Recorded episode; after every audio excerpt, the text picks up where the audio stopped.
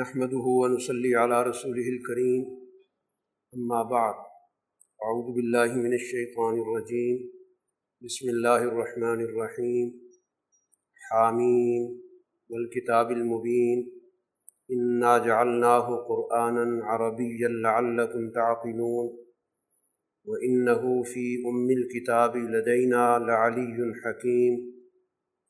افنضرب عنكم الذكر صفحا ان كنتم قوما مصرفين صدق اللہ العظیم آج کی نشست میں سورہ زخرف، سورہ دخان، سورہ جاسیہ، سورہ احقاف اور سورہ محمد صلی اللہ علیہ وسلم کے منتخب مضامین پر بات ہوگی سورہ زخرف مکی صورت ہے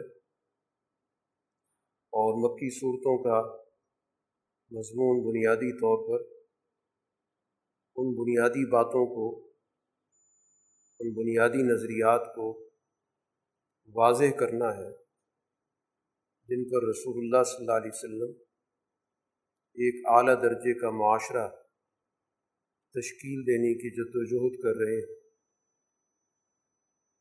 اسی ضمن میں اس جاہلی معاشرے کی جو خامیاں ہیں اور خاص طور پر وہ اعتراضات، وہ رکاوٹیں جو انہوں نے رسول اللہ صلی اللہ علیہ وسلم کے اس پیغام کو، اس مشن کو روکنے کے لیے اختیار کی، ان کی نشاندہی مکی صورتوں کے اندر ہوتی ہے۔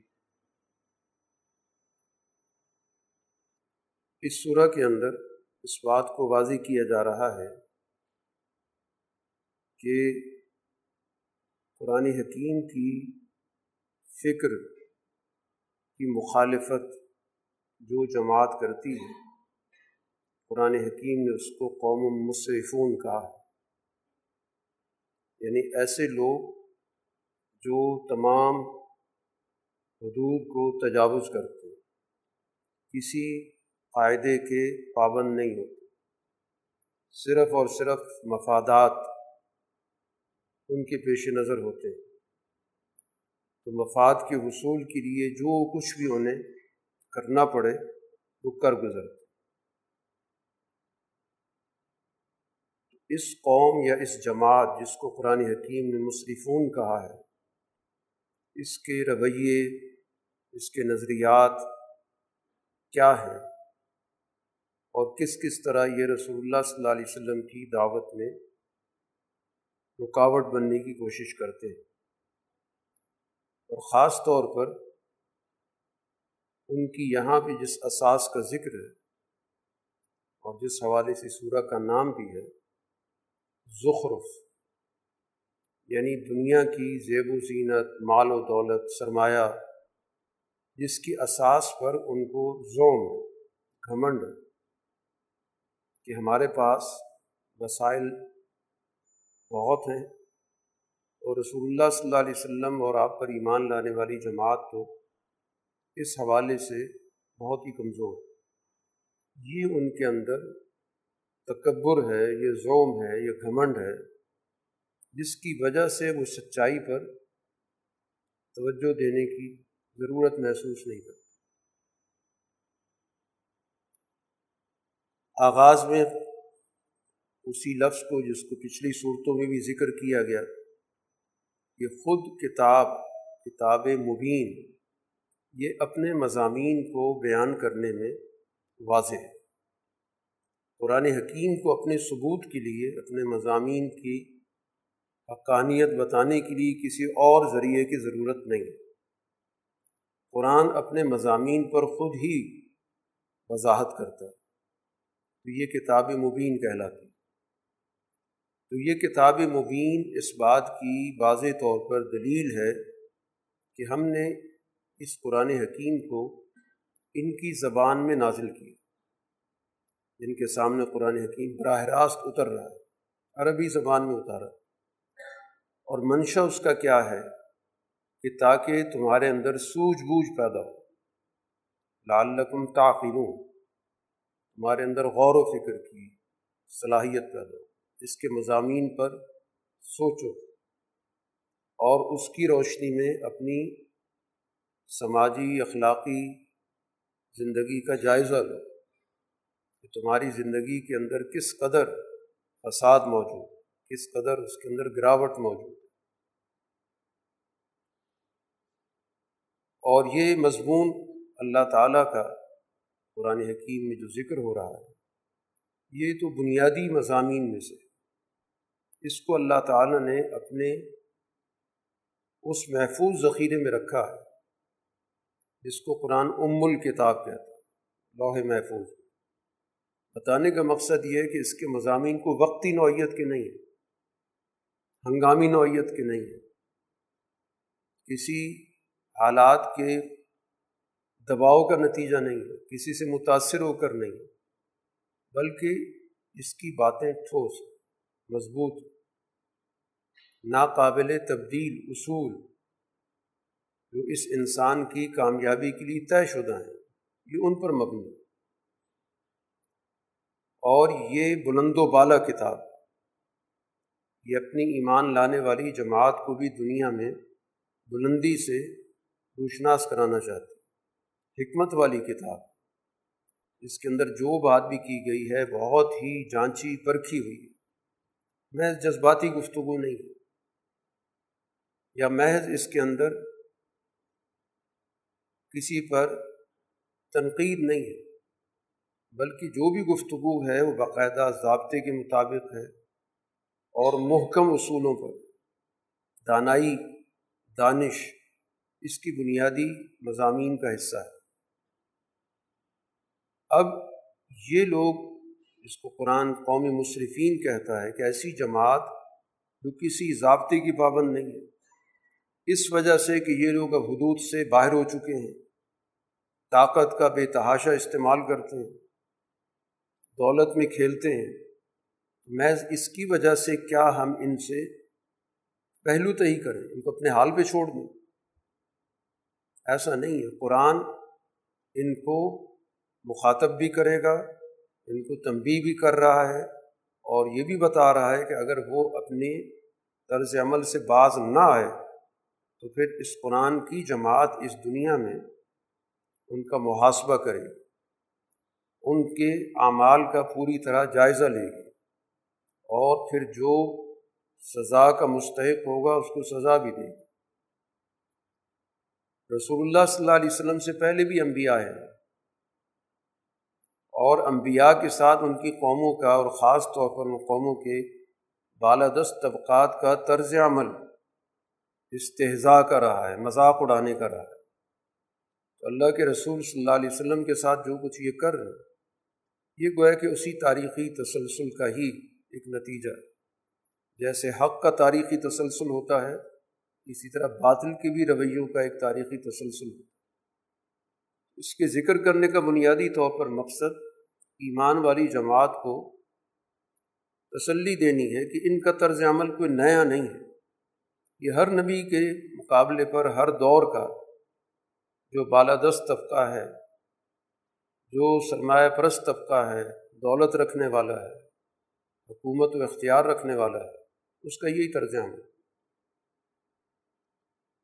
اسی کے ساتھ اس بات کو بھی دیکھنا ہے کہ ماضی کی تاریخ میں ان سے زیادہ جو طاقت رکھنے والے لوگ موجود تھے، جن کی لوگوں پر ان سے زیادہ پکڑ تھی، زیادہ جابر تھے۔ ہم نے ان کو تباہ کر دیا۔ اسی سے عبرت حاصل کر کہ پچھلے لوگوں کے راستے کو اگر اختیار کر رہے ہیں تو پھر نتیجہ بالکل اسی طرح نکلے گا جیسا کہ ان قوموں کے ساتھ ہو چکا ہے۔ تو وہ نمونے کا تمہارے سامنے ایک دنیا کا عبرت کا پورا کا پورا سامان موجود تو اگر کوئی عقل رکھنے والا ہوگا تو وہاں سے سیکھے گا کہ دنیا میں نتائج تو نہیں بدلتے۔ جیسا کردار ہے، نتیجہ تو وہی رہے گا۔ ایسا نہیں ہو سکتا کہ پچھلے دور کے اندر اس کا نتیجہ کچھ اور اور اب نتیجہ بدل دیا جائے۔ یہ قوانین فطرت، مستحکم قوانین، نہ بدلنے والے قوانین۔ یہاں پر اللہ تعالیٰ نے اپنے انعامات کا ذکر کیا۔ سب سے پہلے تو سوال ہے، قرآن کئی جگہوں پہ کر چکا ہے کہ ان سے جب اگر یہ آپ پوچھیں، اس پوری کائنات کی تخلیق کس نے کی؟ تو یہ کہیں گے کہ خلق ہن العزیز العلیم، یہ اس ذات نے تخلیق کیا ہے جو غالب ہے، علم رکھنے والا ہے۔ اب یہاں پر قرآن حکیم بتاتا ہے کہ اس ذات نے تو اس دنیا کے اندر جتنی بھی انعامات رکھے وہ انعامات تو ساری انسانیت کے لیے۔ ایسا نہیں ہے کہ وہ انعام کسی خاص طبقے کے لیے ہے کسی خاص علاقے کے لیے زمین کو قرآن حکیم بطور انعام کے ذکر کرتا ہے، زمین کا جو پورا کا پورا نظام ہے، انسان اس پر رہتا ہے، اس پہ راستے بنے، پھر اس پہ بارش کا پانی اترتا ہے، پھر اس سے بارش کے ذریعے زمین آباد ہوتی ہے، یہ ان کے سامنے موجود ہے۔ تو اب ان انعامات کا تعلق کسی خاص علاقے یا کسی خاص زمانے سے نہیں ہے تو کل انسانیت پہ اللہ کے انعامات ہیں۔ اسی طرح دنیا کے اندر اس نے لوگوں کی سواری کا ایک نظام بنایا ہے، بحری سواری بھی اور اسی طرح بری سواری بھی، خشکی کی سواری بھی۔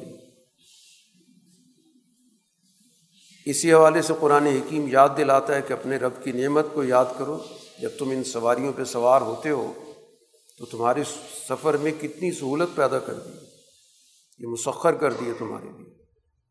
اور اسی حوالے سے قرآن حکیم نے یہاں پر ان جملوں کا ذکر کیا جو بطور دعا کے ذکر کیے جاتے ہیں کہ جب آپ کسی سواری پر بیٹھیں تو وہاں پر اس بات کا اپنی زبان پر اقرار لائیں کہ وہ ذات بہت بلند و بالا ہے، پاکیزہ ہے، جس نے اس سواری کو ہمارے کام میں لگا دی۔ تو یہ پورا کا پورا قرآن حکیم نے ایک منظر ذکر کیا اب مسئلہ ان لوگوں کا یہ ہے کہ ان کی سوچ گروہیت کی۔ انسانیت گیر نہیں ہے۔ مختلف طریقوں سے سوسائٹی کو تقسیم کرنے کی سوچ۔ مثلاً ایک سوچ صنفی تفریق کی کہ دنیا کے اندر معاشرہ ظاہر دو صنفوں سے ملتا دو جنسوں سے بنتا ہے۔ مرد بھی ہیں عورت بھی۔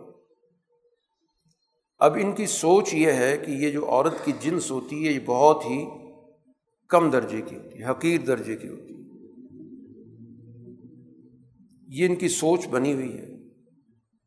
اور پھر دوسری طرف ان کی فکری گراوٹ دیکھیں کہ ایک طرف یہ سوچ رکھی ہوئی ہے اور دوسری طرف اللہ تعالیٰ کے حوالے سے سوچ یہ رکھی کہ ملائکہ کی صورت میں، فرشتوں کی صورت میں اس نے اپنی بیٹیاں بنائیں۔ قرآن اس تضاد کو کئی دفعہ ذکر کر چکا ہے۔ اس فکر کے اندر کتنا بڑا جھول ہے، تضاد ہے کہ اپنی سماجی زندگی کے اندر ان میں سے کوئی بھی شخص چند افراد کو چھوڑ کر یہ پسند نہیں کرتا کہ اس کی بیٹیاں ہوں۔ ہر ایک بیٹا چاہتا ہے۔ اور جب اللہ کا معاملہ آتا ہے تو اللہ کے لیے انہوں نے ملائکہ کو یہ تصور کر لیا کہ اللہ نے وہ بیٹیاں رکھی ہوئی تو قرآن اس کو ہی ذکر کر رہا ہے کہ ان کی سوچ کیا ہے، کسی اصول، کسی ضابطے کی سے تو کوئی تعلق نہیں۔ جو منہ میں آیا کہہ دیے۔ ان کی اپنی حالت یہ ہے کہ جس چیز کی یہ مثال رحمان کے لیے، اللہ کے لیے بیان کرتے ہیں، تو اگر ان کی اسی چیز کی ان کو خوشخبری دے دی جائے کہ تمہارے گھر میں بیٹی پیدا ہوئی ہے، تو قرآن کہتا ہے ان کا چہرہ سیاہ پڑ جاتا ہے۔ اور اندر سے گھٹنے لگتے ہیں۔ جیسے انسان کو غم لاحق ہو جائے تو اندر اس کے گھٹن پیدا ہو جاتی ہے۔ اور پھر اس کے ذہن میں آتا ہے کہ یہ مخلوق ہے، اس کی جو پرورش ہوگی وہ ظاہر کے زیورات میں ہوگی۔ اور یہ پھر گفتگو بھی کوئی واضح طور پر اس کی نہیں ہوگی۔ یعنی جتنی بھی منفیتیں ہیں وہ ان کے ذہن میں آ جاتی۔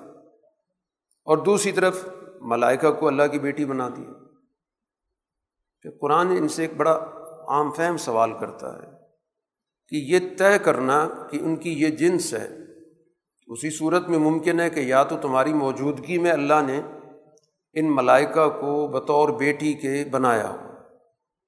تو اگر ایسی چیز ہے، ٹھیک ہے، اپنی دستاویز لے آؤ، اپنی گواہی ریکارڈ کراؤ، اور اس کے بعد پھر تم سے جرا بھی ہوگی۔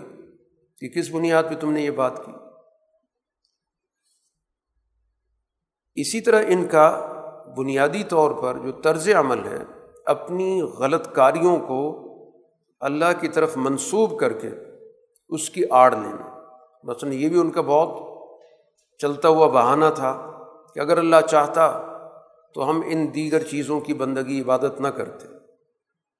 یہ جو گفتگو کر رہے ہیں، اس کا ان کے پاس نہ تو کوئی علم ہے، نہ کوئی ثبوت ہے، بس اٹکل لگا دی۔ کہ اپنی غلطیوں کو اللہ کی طرف منسوخ کر دی۔ کیا ان کے پاس ان ساری باتوں کا کوئی ثبوت موجود ہے، کوئی کتاب موجود ہے جس کو پکڑے بیٹھے ہیں کہ فلاں کتاب میں یہ لکھا ہوا ہے؟ ان سے جب بات ہوتی ہے تو ایک ہی بات کہتے ہیں کہ ہم تو اپنی فرسودہ روایت پہ چل رہے ہیں، اپنے بڑوں کو اسی طرح دیکھیں تو قرآن حکیم ظاہر اس کی نفی کر رہا ہے کہ فرسودہ روایات کی تقلید نہیں کی جاتی۔ بات مانی جاتی ہے شعور کے ساتھ۔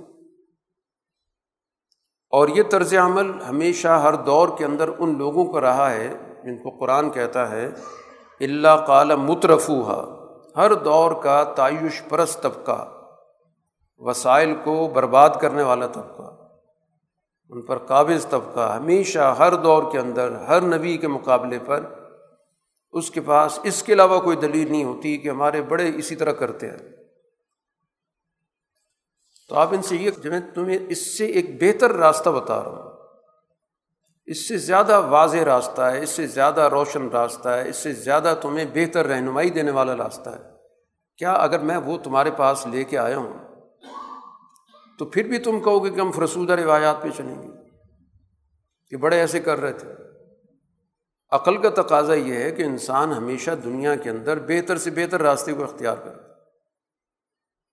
اپنی سماجی زندگی کے اندر کبھی بھی کوئی یہ نہیں کہتا کہ ہمیں نئے طریقے اختیار نہیں کرنے چاہیے۔ ایک شخص سماجی زندگی میں نئے سے نئے طریقے تلاش کرتا ہے، معاشی زندگی کے اندر نئے نئے طریقے تلاش کرتا ہے، دنیاوی ترقی کے حوالے سے نئے نئے امکانات تلاش کرتا ہے، وہاں تو کبھی کوئی نہیں کہتا کہ ہمارے آبا اجداد تو اسی طرح رہتے تھے یا اسی طرح کام کرتے تھے، ہم اسی طرح رہیں گے۔ وہاں پر تو یہ کہتے ہو کہ جو بھی کوئی نئی بات پتہ چلے گی، بہتر بات پتہ چلے گی، زیادہ فائدے والی بات پتہ چلے گی، ہم اس کو اختیار کریں گے۔ لیکن اس معاملے کے اندر فرسودگی حد کو پہنچی ہوئی ہے۔ اور جب نبی ان کے پاس کوئی بات لے کر آتا ہے تو کہتے ہم تو نہیں مانتے۔ تو پھر ان پچھلی قوموں کا جائزہ لے کر دیکھ لو کہ پھر ہم نے ان سے بدلہ لیا۔ اور ان کی سزا کا جا کے جائزہ لے لو۔ اس حوالے سے قرآن نے کہا کہ اگر تم نے روایات کی پابندی کرنی ہے تو سچی روایت تو ابراہیم علیہ السلام کی۔ ان کا بھی تو تم نام لیتے ہو۔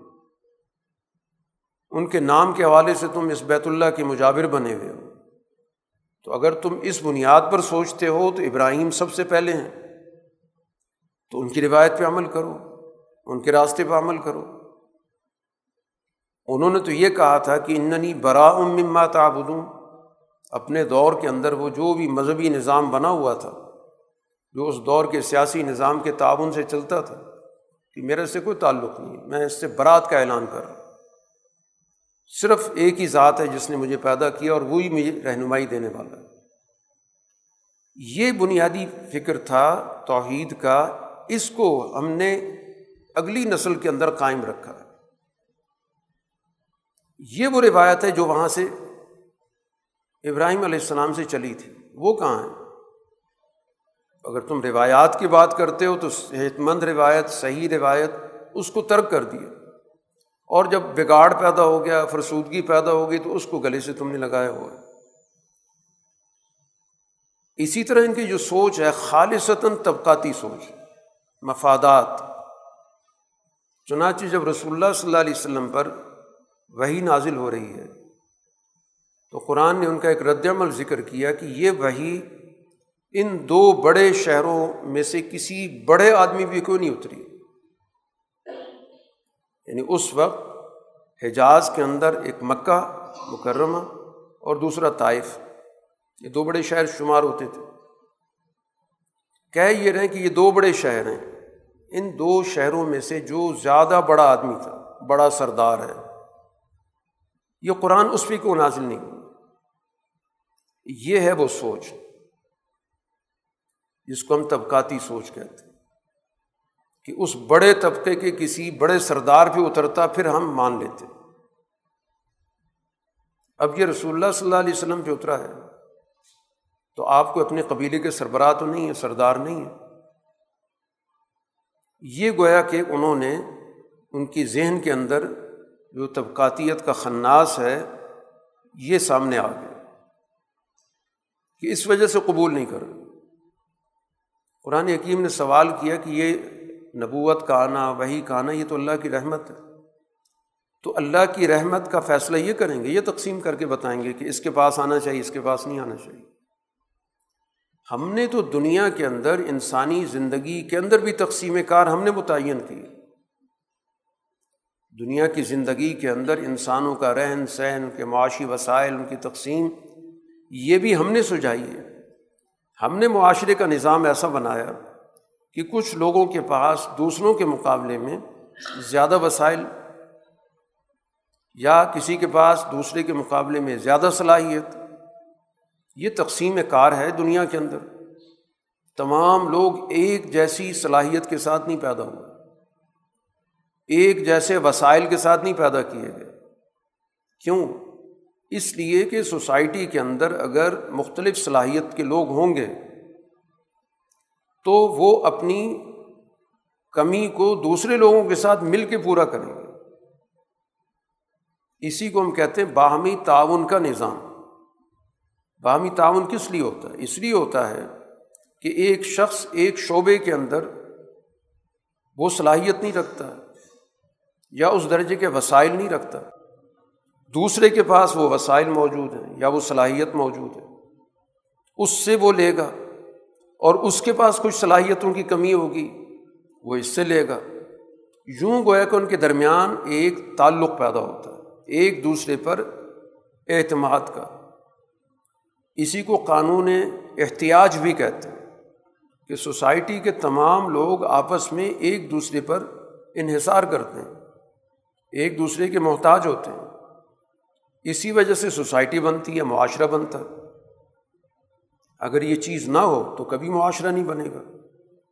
ہر آدمی اپنے ایک انفرادی زندگی میں گم ہوگا۔ کبھی تمدن وجود میں نہیں آئے گا۔ تو تمدن بنا ہی اس وجہ سے ہے کہ افراد انسانی باہم مل کر ایک دوسرے کی کمی کو پورا کرتے ہیں۔ ایک دوسرے کو تعاون فراہم کرتے ہیں۔ اس لیے ہر ایک کے ذہن میں دوسری کی وقت اور قدر و قیمت ہوتی ہے۔ ایک صحت مند سال معاشرے کے اندر ہر آدمی دوسرے کی اہمیت کو سمجھتا ہے۔ اس کے اندر کبھی گھمنڈ نہیں پیدا ہوگا کہ میں سب کچھ ہوں اور باقی میرے محتاج ہوں اس کو پتہ ہوگا کہ بہت ساری چیزوں میں میں ان کا محتاج ہوں۔ تو اسی کو قرآن حکیم نے کہا کہ یہ خود ہم نے نظام دنیا کے اندر رکھا ہے کہ بعض کو بعض پر ہم نے درجات کے لحاظ سے بلندی دی ہے۔ کچھ کو اس میں دے دی، کچھ کو اس میں دے دی۔ یہ تخذ بعض و ہم بعض سخری تاکہ ایک دوسرے سے کام لے سکے، ایک دوسرے کو کام دے سکے۔ تو یہ در حقیقت بنیادی سوچ ہے کہ معاشرہ باہمی تعاون سے بنتا ہے، باہمی احتیاط کے تعلق سے بنتا ہے۔ اور جب یہ سوچ ہوگی تو کبھی بھی کوئی آدمی کسی کی بھی نہ نفی کرے گا، نہ کمزور سمجھے گا، نہ عقیر سمجھے گا۔ بلکہ اس کے تعاون کا وہ مشکور ہوگا، ممنون ہوگا کہ اس کے تعاون کے نتیجے میری زندگی کے اندر بہتری پیدا ہوگی اور ہمارے سب کی زندگی کے اندر یہی معاملہ ہے۔ اگر یہ سارے کام جو ہمارے ہیں، ہم خود کرنے کی کوشش کریں تو کتنے اوقات چاہیے کتنے وسائل چاہیے لیکن چونکہ باہم تعاون کا نظام موجود ہے کہ ہمارے بہت سارے کام دوسرے لوگ کر رہے ہیں اور کچھ کاموں میں ہم ان کا ہاتھ بٹا رہے ہیں۔ تو یوں گویا کہ ایک مجموعی کاوش سے زندگیوں کے اندر ایک آسانی پیدا ہو اسی کو باہمی تعاون کہتے ہیں۔ قرآن حکیم نے یہاں پر ایک اور بڑی اہم بات کی طرف توجہ دلائی ہے کہ عام طور پر ایک سوچ پائی جاتی ہے کہ دنیا تمام کی تمام اپنے وسائل سمیت یہ کافروں کی ہے۔ اور آخرت تمام کی تمام، یہ اہل ایمان کی یہ تقسیم ہو گئی ہے۔ قرآن اس تقسیم کی نفی کرتا کہ اگر ایسا ہوتا تو ہم دنیا بھر کے وسائل مخصوص کر دیتے کافروں کے لیے۔ قرآن حکیم ذکر کرتا ہے کہ ہم ان لوگوں کے لیے چاندی کے چھت بنا دیتے۔ اسی طرح چاندی کی ان کی سیڑھیاں ہوتی ہیں جس پہ یہ چڑھتے اسی طرح ان کے گھروں کے اندر کر و فر ہوتا، تخت نشین ہوتے، جس پہ باقاعدہ تکیہ لگا کے بیٹھتے، سونے کی چیزیں ہوتی۔ اگر یہ تقسیم ہوتی تو، کہ یہ دنیا ان کی ہے کیونکہ آخرت میں ان کو ملنا کچھ نہیں ہے۔ تو لہٰذا سارے وسائل ان کو دے دو۔ اور ایمان والوں کو کہہ دیا جائے کہ دنیا میں تمہیں کچھ بھی نہیں ملنا، تمہاری تو صرف آخرت۔ ایسا نہیں۔ ہے اللہ نے ان وسائل کے اندر سب کو شریک کیا۔ جیسے کہ قرآن حکیم کی آیت پہلے سورہ آراف کے اندر آ چکی ہے، بلکہ وہاں قرآن نے سوال کیا تھا وہ کون ہے کہ جس نے اللہ کی پیدا کردہ زیب و زینت، پاکیزہ رس جو وسائل ہیں، وہ اہل ایمان پہ حرام کر دی۔ میرے بندوں پہ کس نے آرام کیے یہ وسائل تو بنیادی طور پر ہیں ہی اہل ایمان کے۔ دنیاوی حوالے سے اس میں دوسروں کو بھی شریک کر دیا گیا کہ محروم کسی کو نہیں کیا گیا۔ تو اسی مضمون کو قرآن یاد مختلف الفاظ میں ذکر کیا۔ اب ان کی صورت حال یہ ہے کہ انہوں نے حقائق دیکھنے سے آنکھیں بند کر رکھی۔ صحیح بات سننا نہیں چاہتا۔ ان نے فیصلہ کیا۔ تو رسول اللہ صلی اللہ علیہ وسلم سے کہا جا رہا ہے کہ کیا آپ ایک بہرے کو سنا سکتے ہیں؟ جس نے فیصلہ کیا کہ میں نے کچھ نہیں سننا۔ اور ایک اندھے کو راستہ بتا سکتے ہیں۔ جس کے اندر طلب ہوگی سننے کی، دیکھنے کی، ظاہر ہے اس کو ہی آپ بتا سکتے ہیں۔ اور پھر ایک اور بات قرآن حکیم نے یہاں پہ بازی کی کیونکہ یہ مکی صورت ہے۔ رسول اللہ صلی اللہ علیہ وسلم مکہ میں موجود ہیں۔ یہیں پر اعلان کیا جا رہا ہے کہ جب ہم آپ کو یہاں سے لے جائیں گے تو پھر ہم ان سے نمٹیں گے۔ اس کے بعد پھر ان کا حساب و کتاب شروع ہوگا۔ اور جن چیزوں کا ہم نے ان سے وعدہ کر رکھا ہے اور وعدہ کیا ہے کہ بار بار ان کو سمجھایا جا رہا ہے کہ سزا ملے گی، تو ہم اسی دنیا کے اندر قدرت رکھتے ہیں کہ وہ سزائیں ان کو دکھائیں۔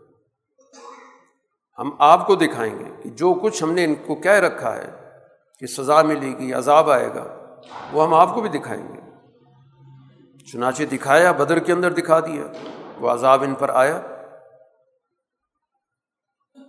اسی دنیا کے اندر وہ ساری قیادت جو مکہ میں آپ کی سب سے بڑی دشمن تھی، وہ ساری کی ساری کرش ہوگی ختم ہو گئی۔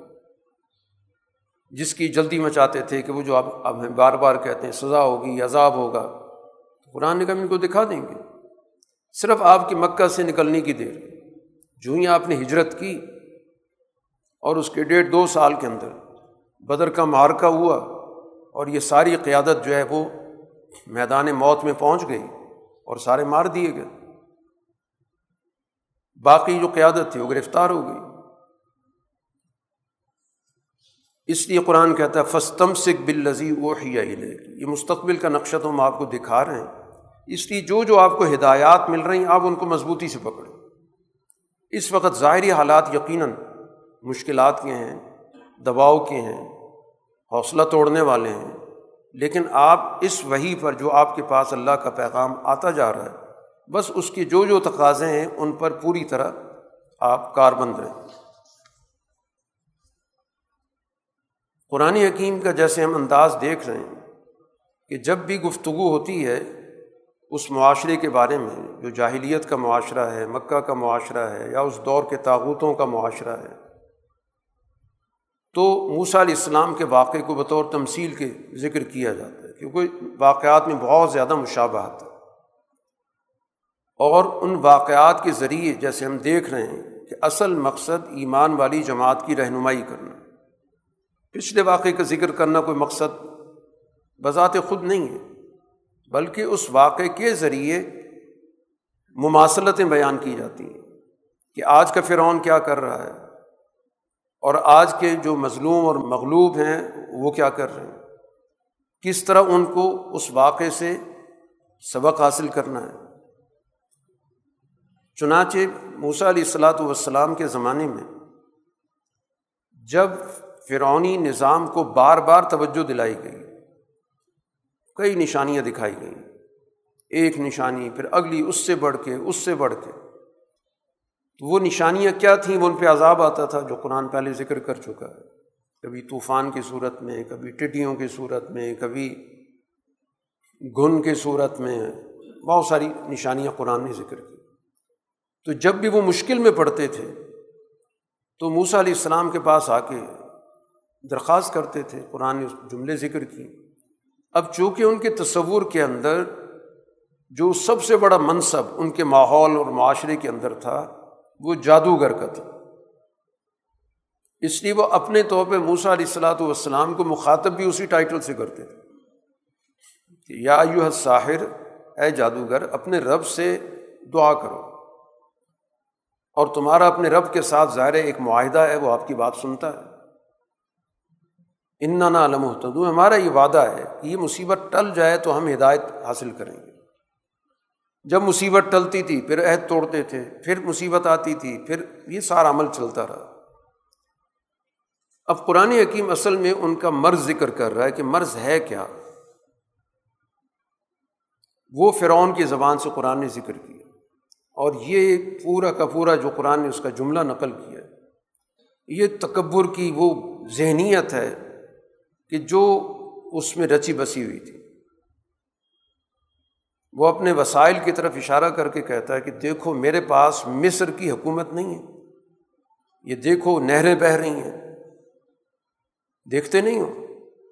میں بہتر ہوں یا یہ شخص موسیٰ علیہ السلام کی طرف اشارہ کر کے، جس کے پاس کچھ بھی نہیں ہے، حقیر ہے۔ اور وہ اپنی بات بھی پوری طرح نہیں بیان کر سکتا۔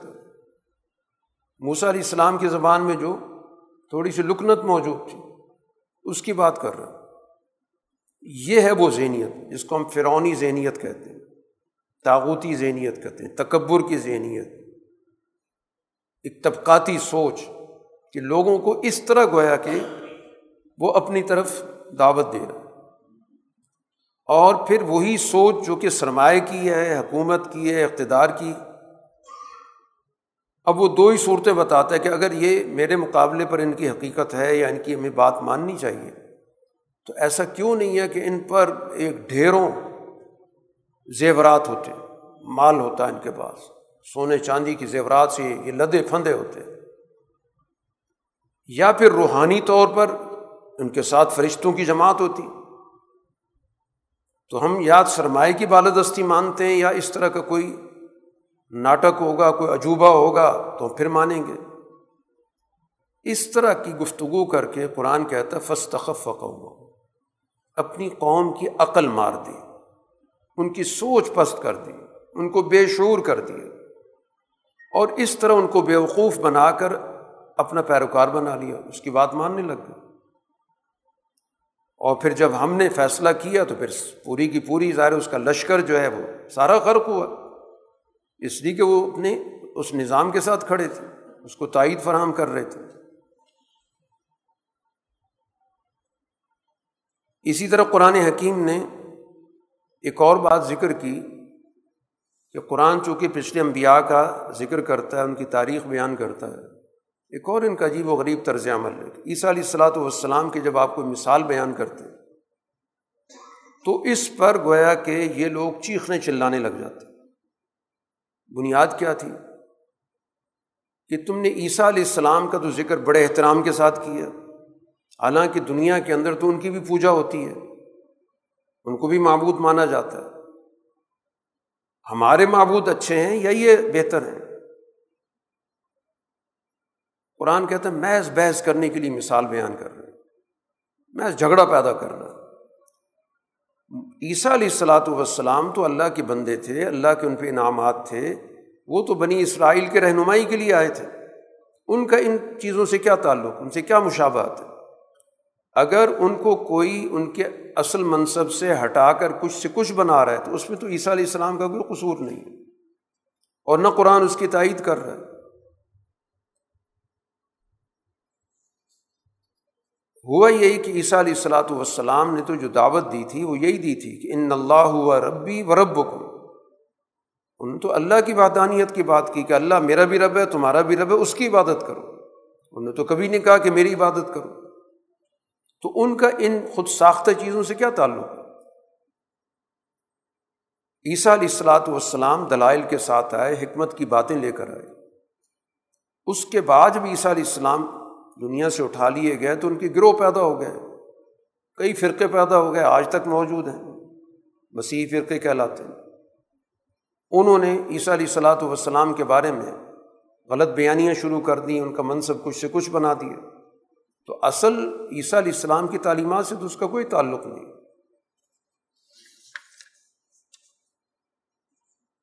قرآن حکیم اس صورح کے اختتام پر توجہ دلا رہا ہے۔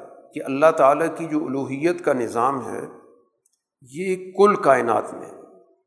ان کی حالت یہ ہے کہ یہ آسمان میں تو اللہ کی الوحیت، اختیار، اقتدار تو مانتے ہیں، لیکن زمین کے اندر نے اپنا خود ساختہ نظام بنا رکھا، کسی بھی عنوان سے۔ امبیا علیہ الصلاۃ وسلام آ کر یہی دعوت دیتے ہیں کہ اللہ کی وحدانیت، توحید دونوں حوالوں سے، تکوینی حوالے سے بھی کائناتی نظام کے حوالے سے بھی اور دنیاوی نظام کے حوالے سے بھی تشریحی نظام کے حوالے سے بھی۔ اس وہی محور ہے۔ بہو الزی فسما الہ وفل اردی الہ۔ وہ ایک ہی ذات ہے۔ جس کے بارے میں تم یہ تو مانتے ہو کہ تخلیق اس نے کی ہے، بنایا اس نے ہے۔ تو پھر اسی طرح یہ بھی مانو کہ دنیا کے نظام کے حوالے سے بھی رہنمائی اسی نے دی ہے۔ اسی کی یہاں وحدانیت ہوگی، اسی کا اقتدار ہوگا، اسی کا اختیار ہوگا، اسی کے احکامات ہوں گے، اسی کی شریعت ہوگی۔ اس لیے قرآن حکیم اس سوال کو دوبارہ ذکر کرتا ہے سورہ کے بالکل اختتام پر کہ جب ان سے ان کی تخلیق کے بارے میں پوچھیں کہ کس نے پیدا کیا تو کہیں گے یقول اللہ اللہ نے کیا۔ تو فنا یو فکون پھر الٹے پاؤں کہاں بھاگ رہے ہو؟ جب مانتے ہو کہ تخلیق اس کی ہے تو پھر دنیا کے نظام کے اندر اس کی برتری، بالادستی کیوں نہیں قبول کرتے؟ رسول اللہ صلی اللہ علیہ وسلم سے کہا جا رہا ہے، یہ ساری گفتگو تو ظاہر ان سے ہو رہی ہے، بات سمجھائی بھی جا رہی ہے۔ آپ ان سے کنارہ کریں فصفہ ان توجہ ہٹا لیں۔ ان سے الجھنے کی ضرورت نہیں ہے۔ اب ان کو حالات ہی سمجھائیں گے۔ فصوف عالم بات آپ کی طرف سے پہنچ چکی ہے، پوری طرح ابلاغ ہو چکا ہے۔ اب یہ آخری مرحلہ ہے۔ اس میں یہ چاہتے ہیں الجھاؤ پیدا ہو، جھگڑا پیدا ہو خواہ مخواہ کی بحث مباحثے ہوتے رہیں۔ ان چیزوں میں آپ کو جانے کی ضرورت نہیں۔ کوئی غلط بات کرے بھی، ادھر ادھر کی بات میں الجھانے کی کوشش بھی کرے تو اچھے انداز سے ان سے علیحدہ ہو جائے۔ سورہ دخان، یہ بھی مکی صورت ہے۔ اس میں بھی قرآن نے اسی انداز سے ذکر کیا، حامیم بلکتاب المبین۔ کتابی مبین ہے۔ اور اس کو ہم نے ایک بابرکت رات میں نازل کیا۔ انا کنہ منظرین کتاب کا مقصد کیا ہے؟ انظار کرنا۔ انظار کہا جاتا ہے۔ کسی بھی قوم کے جو موجود اعمال ہیں، ان کے مستقبل کے نتائج سے ان کو خبردار کرنا۔ ان کو بتا دینا کہ ان اعمال کا نتیجہ تباہی ہے۔ اس کو قرآن منظرین کہتا ہے۔ کہ ہم انظار کر رہے ہیں، ان کو سمجھا رہے ہیں کہ تم جس راستے پر چل رہے ہو، یہ راستہ سیدھا تباہی کی طرف جا رہا ہے۔ ان کے سامنے اللہ تعالیٰ کی وحدانیت رب و کم و رب و آبا کم الاولین۔ تمہارا بھی رب ہے، تمہارے پچھلے آبا و اجداد کا بھی وہی رب تھا۔ اور رب کا معنی قرآن بازی کر چکا ہے۔ کہ انسانی معاشروں کی جو جو ضروریات ہیں اور جس جس مرحلے پر ضرورت ہے، ان کی تمام ضرورتوں کو پورا کرنا، ان تقاضوں کو پورا کرنا ربوبیت کہلاتا ہے۔ لیکن ان کا مرض یہ ہے کہ بل ہم فی شکی یا لاگوں بس شک کے اندر کھیل لگایا ہوا شکو کو شبہات، کوئی سنجیدہ گفتگو نہیں ہے۔ اسی دنیا کے اندر اللہ کے انظار کی ایک صورت بیان کی گئی۔ رسول اللہ صلی اللہ علیہ وسلم سے کہا جا رہا ہے کہ آپ اس دن کا انتظار کریں جب آسمان پر واضح دھواں چھا جائے گا۔ یکش الناس، لوگوں کو لپیٹ میں لے لے گا۔ اور یہ بھی ایک دردناک عذاب ہوگا۔ رسول اللہ صلی اللہ علیہ وسلم نے ایک موقع پر ان کی جو حرکتیں تھیں ان کا جو جبر تھا، ان کا ظلم و ستم تھا، جب انتہا کو پہنچا، تو رسول اللہ صلی اللہ علیہ وسلم نے باقاعدہ ایک دعا بھی کی کہ ان پر وہ دن، اس طرح کے دن آئیں جس طرح کی یوسف علیہ السلام کے زمانے میں مصر والوں پہ آئے تھے چنانچہ وہ دن آئے قید سالی آ گئی اور اس قحط سالی میں ان کے سارے وسائل خرچ ہو گئے۔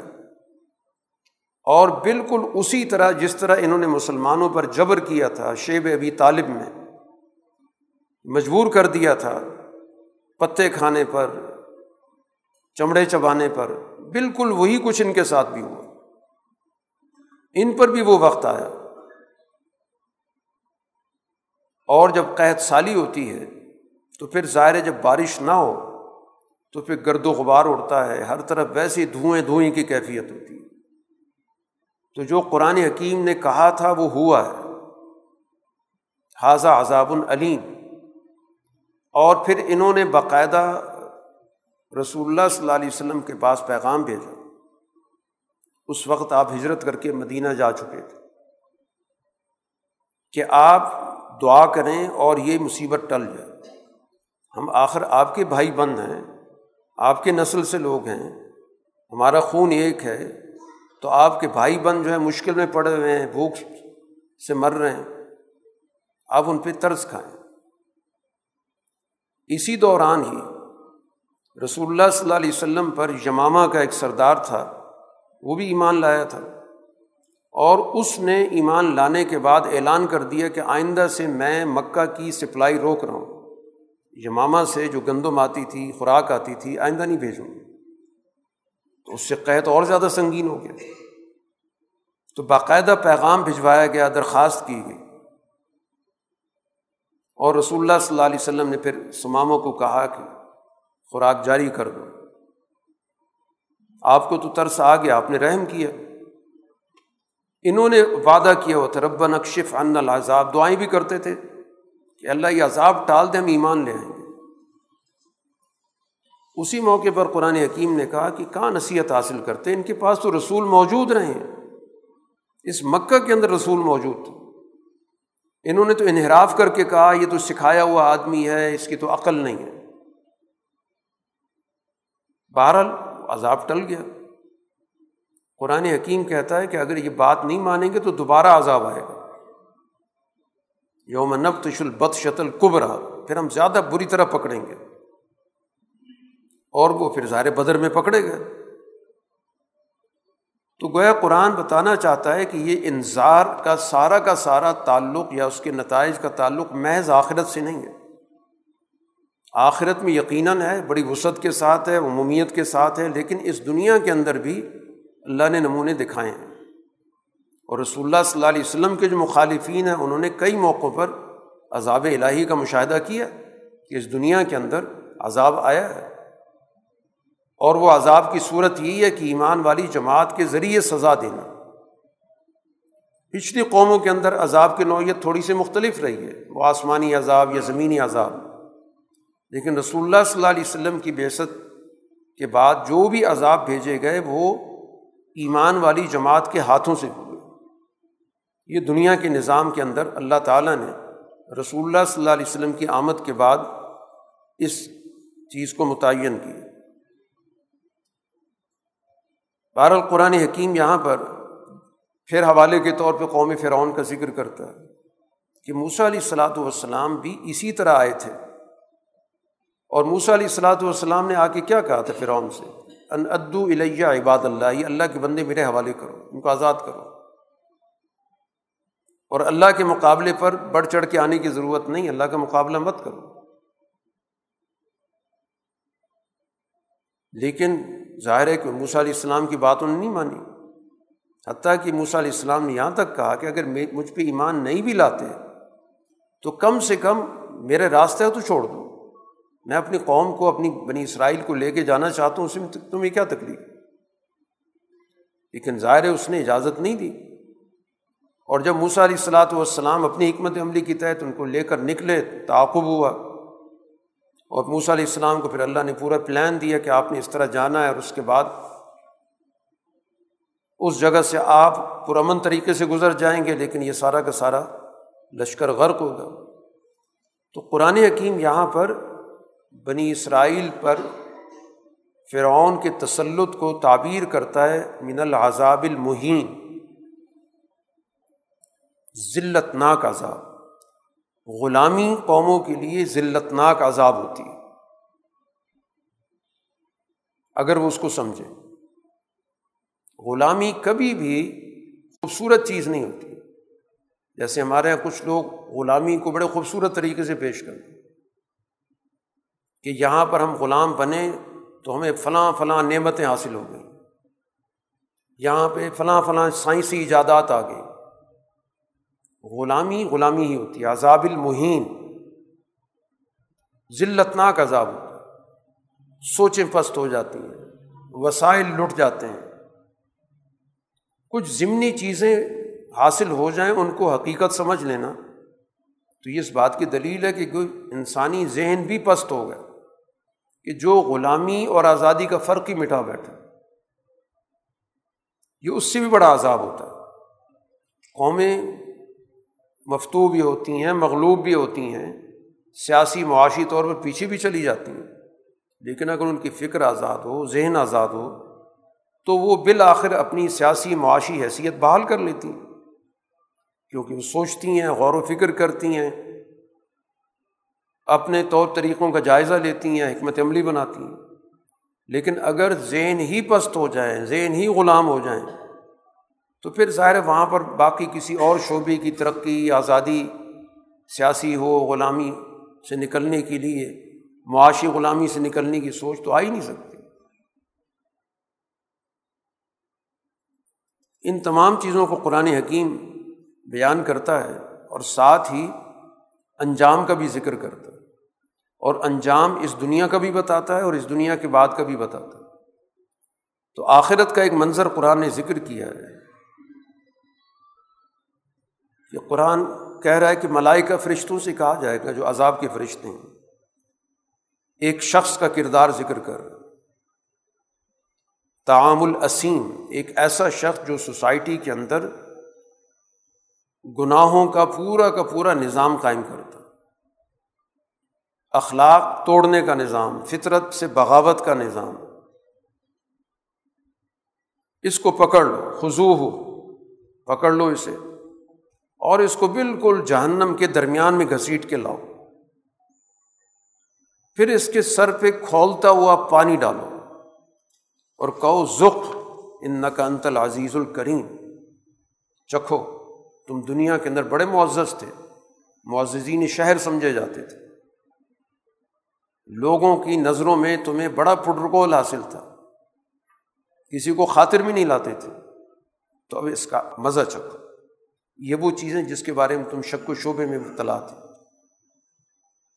تو قرآن بتانا چاہتا ہے کہ یہ جو نام نہاد معززین ہیں، جو بڑے بنتے ہیں، تو ان کو تو اس طرح ان کے ساتھ اللہ کی طرف سے معاملہ ہوگا اور برسر عام ان کو سزا دی جائے گی۔ اور باقاعدہ یہ کہہ کے کہ یہ وہ لوگ ہیں، بلکہ اس کو مخاطب کر کے قرآن کہہ رہا ہے کہ ان کا انتل عزیز الکریم، کہ تم تو بڑے معزز تھے۔ بڑے اعلیٰ سمجھے جاتے تھے۔ تمہارے آگے پیچھے تو بہت زیادہ کر و فر، فوج ہوتی تھی۔ پروٹوکول ہوتا تھا، ہٹو بچوں کی سدائیں ہوتی تھیں۔ تو آج اپنا انجام دیکھو۔ اور ظاہر سب دیکھ رہے ہوں گے اس کا انجام۔ سورہ کے اختتام پہ رسول اللہ صلی اللہ علیہ وسلم کو مخاطب کیا گیا۔ آغاز میں بات ہوئی تھی کتاب مبین کی، واضح کتاب۔ اس کتاب کو ہم نے یسر نہ ہو بلسان آپ کی زبان کے ذریعے آسان کر دی اس کی کوئی پیچیدہ مضمون نہیں ہے۔ کہ ان کو سمجھنے کے لیے کسی علم کو پہلے پڑھنا پڑے گا، حاصل کرنا پڑے گا، پھر جا کے سمجھ میں آئے گا خاص طور پہ قوموں کے عروج و زوال کا جو معاملہ ہے، تو بہت ہی آسان لفظوں میں بات کی گئی، تاریخی حوالوں سے بات کی گئی۔ لعلہم یا تذکرون تاکہ ان کے اندر سوجھ بوجھ پیدا ہو کوئی عقل سے کام لے۔ باقی آپ سے قرآن کہتا ہے فرتقب آپ حالات کا انتظار کریں۔ ان مرتقبون، یہ بھی انتظار کی حالت میں۔ یہ بھی یہ کہہ رہے ہیں کہ کچھ دن کی بات ہے، حضور صلی اللہ علیہ وسلم کی بات ماضی کا حصہ بن جائے گی، بات ختم ہو جائے گی۔ آپ بھی انتظار کریں، دیکھ لیتے ہیں کہ مستقبل کس کے حق میں فیصلہ کرتا ہے۔ سورت جاسیہ، مکی صورت ہے۔ آغاز میں قرآن نے پھر اپنا تعارف کرایا، تنزیل الکتاب من اللہ العزیز الحکیم۔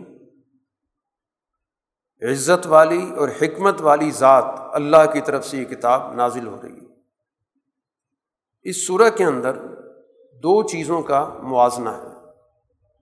ایک وہ جو اللہ تعالیٰ نے اس انسان کو سب سے اعلیٰ صلاحیت دی ہے، سوچنے کی، سمجھنے کی، عقل و شعور کی۔ اور اس عقل و شعور کی رہنمائی کے لیے دنیا کے اندر شریعت بھیجی اور اس کے مقابلے پر ایک اور سوچ ہے، جس کو قرآن جس لفظ سے تعبیر کرتا ہے، وہ لفظ ہے ہوا۔ خواہش پرستی، مفاد پرستی۔ جس میں انسان اپنی عقل کو ایک طرف چھوڑ دیتا ہے، اخلاق توڑ دیتا ہے، جو سماجی تعلقات و رشتے ہیں، ان کو پامال کرتا ہے۔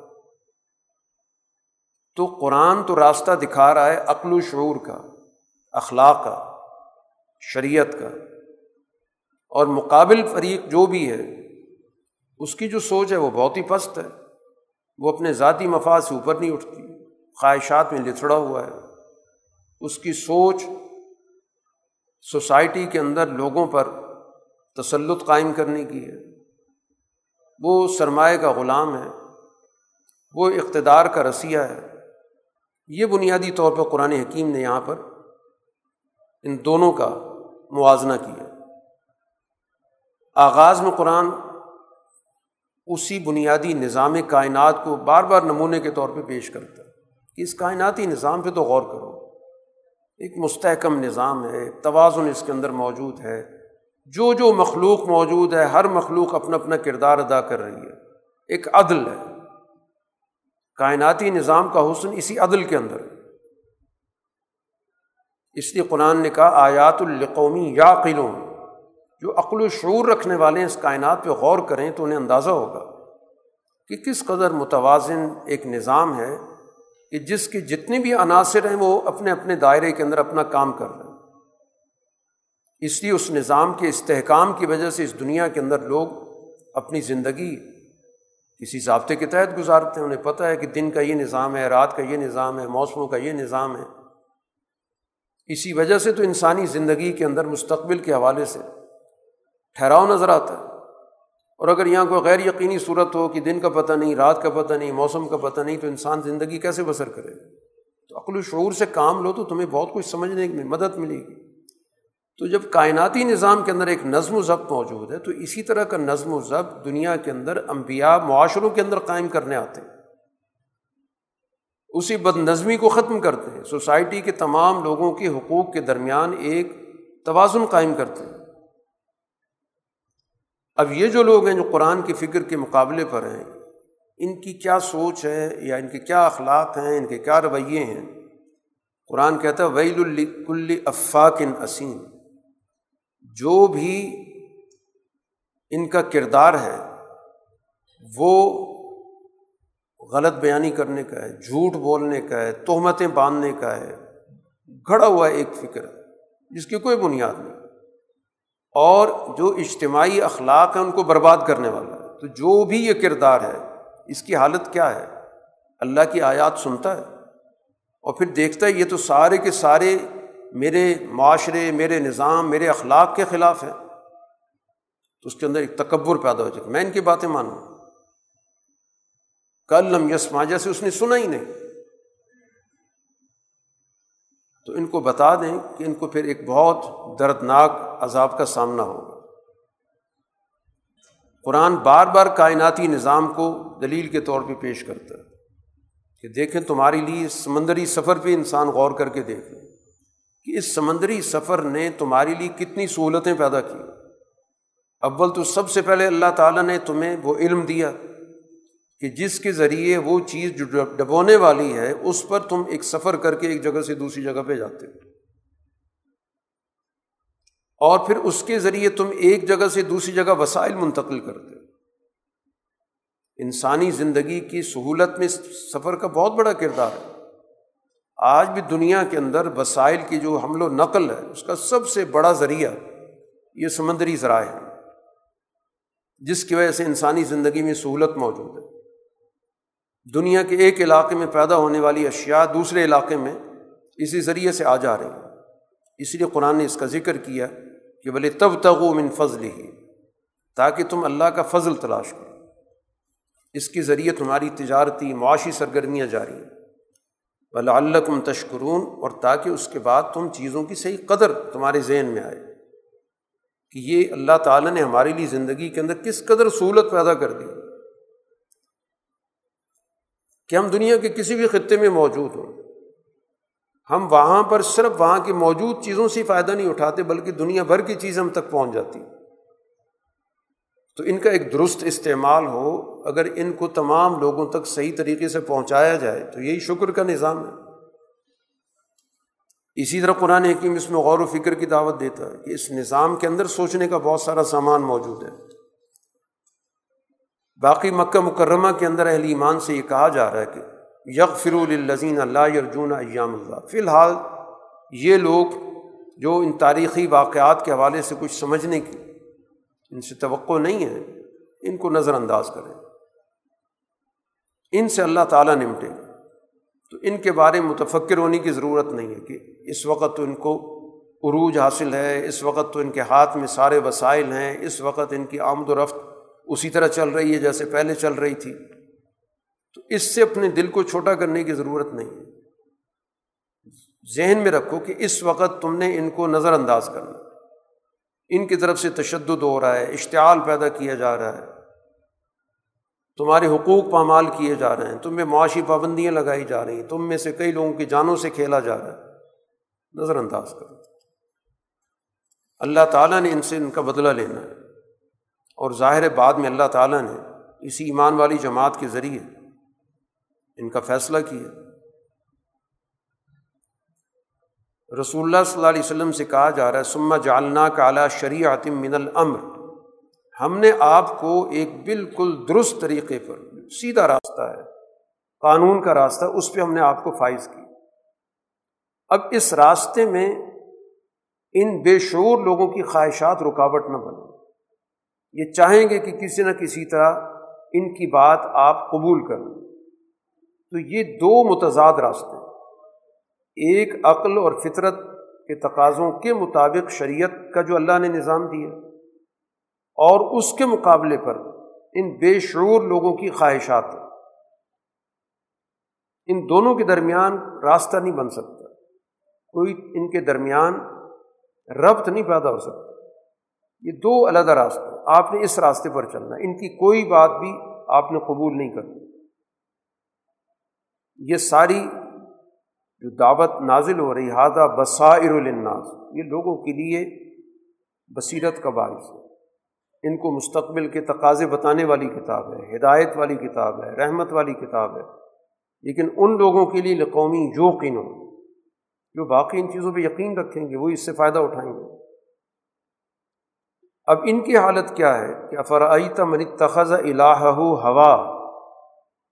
ان لوگوں نے تو اپنی خواہش کا ہی بت بنایا ہوا یہ جو بت بنے ہوئے ہیں، یہ اصل یہ بت نہیں ہے یہ تو عام آدمی کو بیوقوف بنانے کے لیے انہوں نے ایک مذہبی نظام کھڑا کیا ہوا کہ یہ فلاں ضرورت ہے، یہ فلاں تقاضا ہے، فلاں حاجت۔ اصل میں اس کے پیچھے ان کا جو بالادست طبقہ ہے، اس کی خواہشات ہے وہ لوگوں کو اس طرح اپنا تابع اور غلام بنا کے رکھتا ہے۔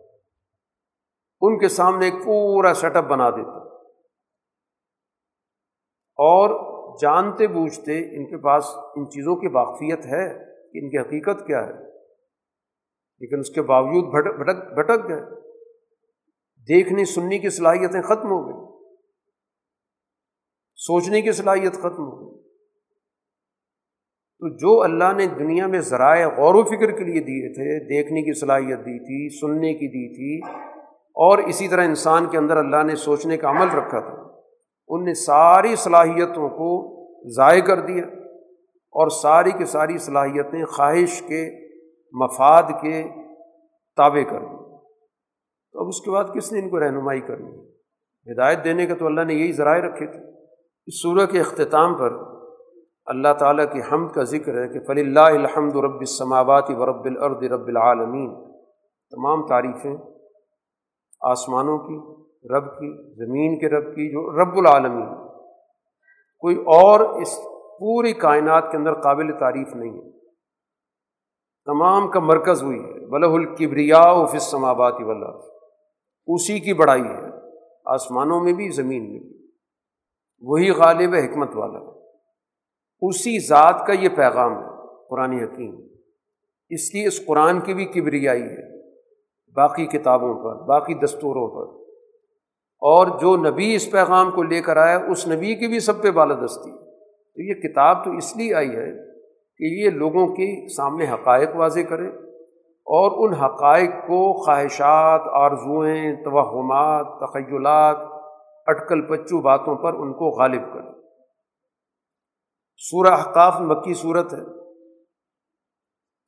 اس سورہ کے آغاز میں بھی قرآن نے اپنوی تعارف کے تنظیر الکتاب، یہ کتاب اس ذات کی طرف سے نازل ہو رہی ہے جو غالب ہے، حکمت والی ذات ہے۔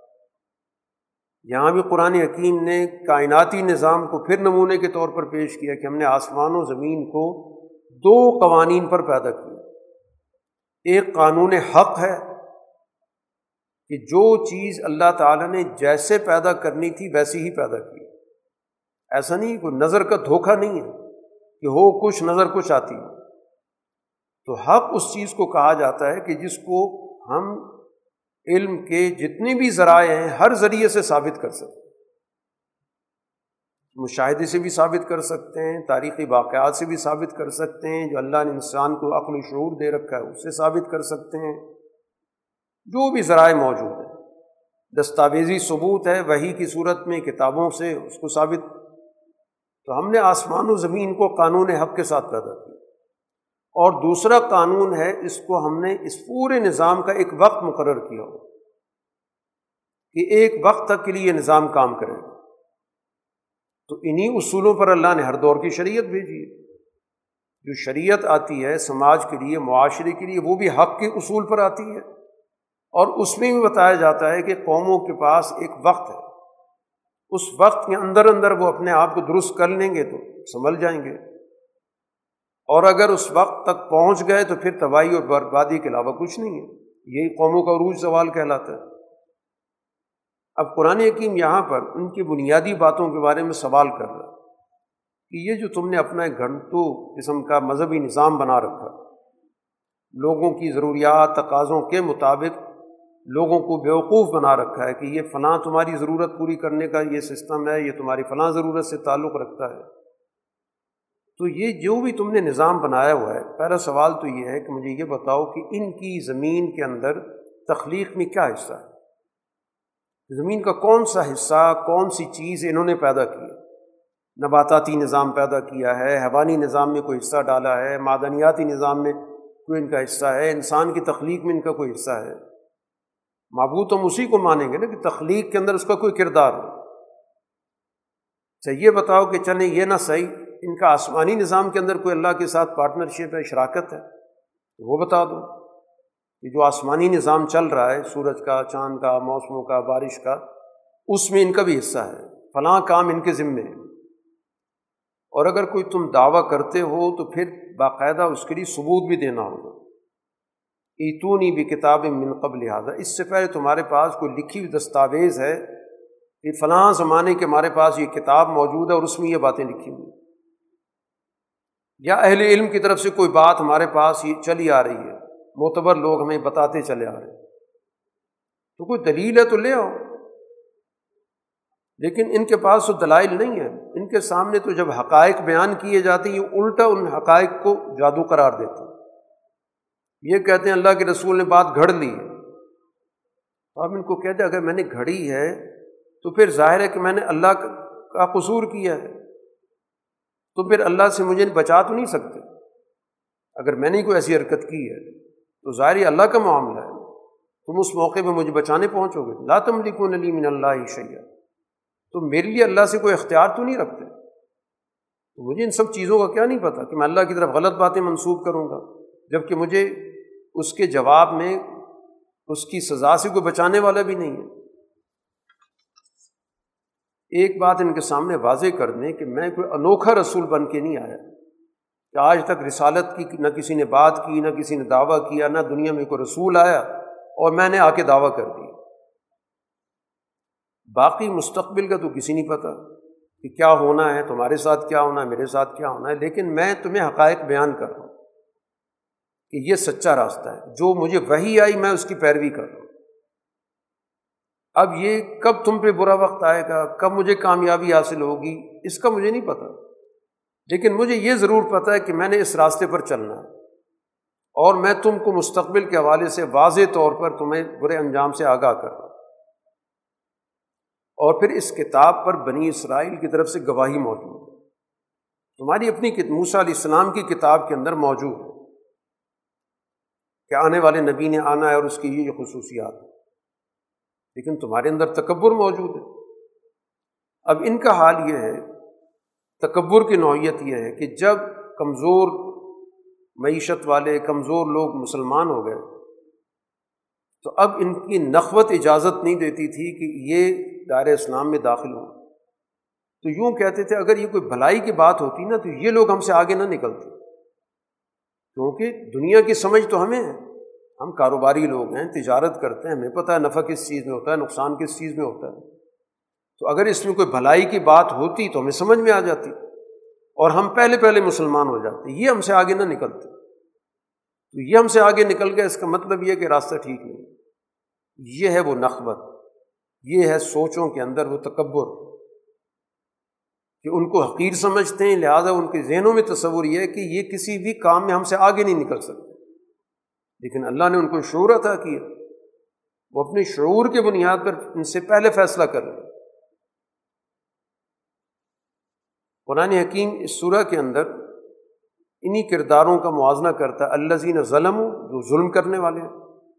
اور اس کے مقابلے پر جو ایمان والی جماعت ہے، اس کو محسنین کہتے ہیں۔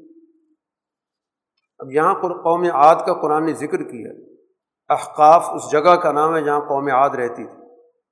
ان کا بھی مرض بنیادی طور پر قرآن نے یہی ذکر کیا کہ ان کے اندر بھی وہی تکبر موجود اجتنا لتا فکنا ان علی حتینہ آپ ہمارے پاس اس لیے آ گئے ہیں۔ قوم عاد حضرت حود کو کہہ رہی ہے کہ آپ ہمیں، ہمارے خداؤں سے ہٹانا چاہتے ہیں۔ ٹھیک ہے، جو آپ ہمیں وعیدیں سناتے ہیں، دھمکیاں دیتے ہیں سچے ہیں تو آپ ہمیں دکھا دیں جو کچھ ہونا اور چنانچہ قرآن منظر ذکر کرتا ہے کہ جب ایک بادل امنڈ کے ان کی طرف آیا تو وہ کہنے لگے کہ یہ بادل تو بارش دینے والا حالانکہ یہ بادل بارش والا نہ تھے، یہ سزا والا تھا۔ وہ سارے اس بادل کے نیچے اکٹھے ہوئے اور پھر وہیں پر آندھی آئی اور اس آندھی نے ان سب کو ہلاک کر دیا۔ اسی طرح قرآن حکیم دیگر قوموں کے واقعات ذکر کرنے کے بعد ایک خصوصی واقعہ حضور صلی اللہ علیہ وسلم کے حوالے سے ذکر کرتا ہے کہ آپ کی بے ست صرف انسانوں کی طرف نہیں تھی بلکہ جنات کی طرف بھی اور ایک واقعہ قرآن نے ذکر کیا کہ رسول اللہ صلی اللہ علیہ وسلم ایک جگہ پر تھے۔ تاریخی روایات میں اس جگہ کو بطن نخلا کہا جاتا ہے۔ وہاں رسول اللہ صلی اللہ علیہ وسلم نے نماز پڑھائی، اس میں آپ تلاوت کر رہے تھے۔ تو اسی دوران وہاں سے ایک وفد جنات کا گزرا۔ اس نے توجہ سے قرآن حکیم سنا۔ اور آپس میں بھی کہنے لگے انسی تو خاموش ہو جاؤ۔ اس پیغام کو ان نے سنا اور قبول کر لیا۔ واپس اپنے قوم کے پاس گئے اور جا کے ان کو انظار کیا، خبردار کیا۔ بتایا، قوم، ہم ایک کتاب سن کر آ رہے ہیں جو موسیٰ علیہ السلام کے بعد نازل ہوئی۔ جو ہمیں سچی بات بتاتی ہے، سیدھے راستے کی رہنمائی کرتی ہے۔ یہ اللہ کا دائی آیا ہے، اللہ کی طرف دعوت دے رہا ہے، اس کی دعوت قبول کر لو، ایمان لے آؤ۔ تو پچھلی تمہاری کوتاہیاں معاف ہو جائیں گی، تمہیں دردناک سزاؤں سے اللہ تعالیٰ بچا لے گا۔ اور جو اس دائی کی بات نہیں مانے گا، تو وہ اللہ کو نہیں تھکا سکتا۔ اللہ نے اس کو سزا دینی ہے۔ سورہ کے اختتام پر مکی صورتوں کا یہ ہم انداز دیکھ رہے ہیں کہ عملی نوعیتوں کے اعتبار سے بھی رہنمائی کی جا رہی ہے۔ کہ حالات بہت جبر کے ہیں سختی کے ہیں اور ان حالات کے اندر، انسان کے اندر رد عمل بھی پیدا ہوتا ہے۔ کہ ان لوگوں سے نمٹا جائے، ان کو جواب دیا جائے۔ لیکن قرآن بار بار کہتا ہے فصبر کما صبر اور العظم من الرسول آپ اس طرح صبر کریں جس طرح کے بڑے بڑے العظم پیغمبر صبر کرتے رہے۔ ثابت قدمی، استقامت، جماؤ، اس ظلم کے خلاف مزاحمت، مشکلات کا خندہ پیشانی سے مقابلہ کرنا۔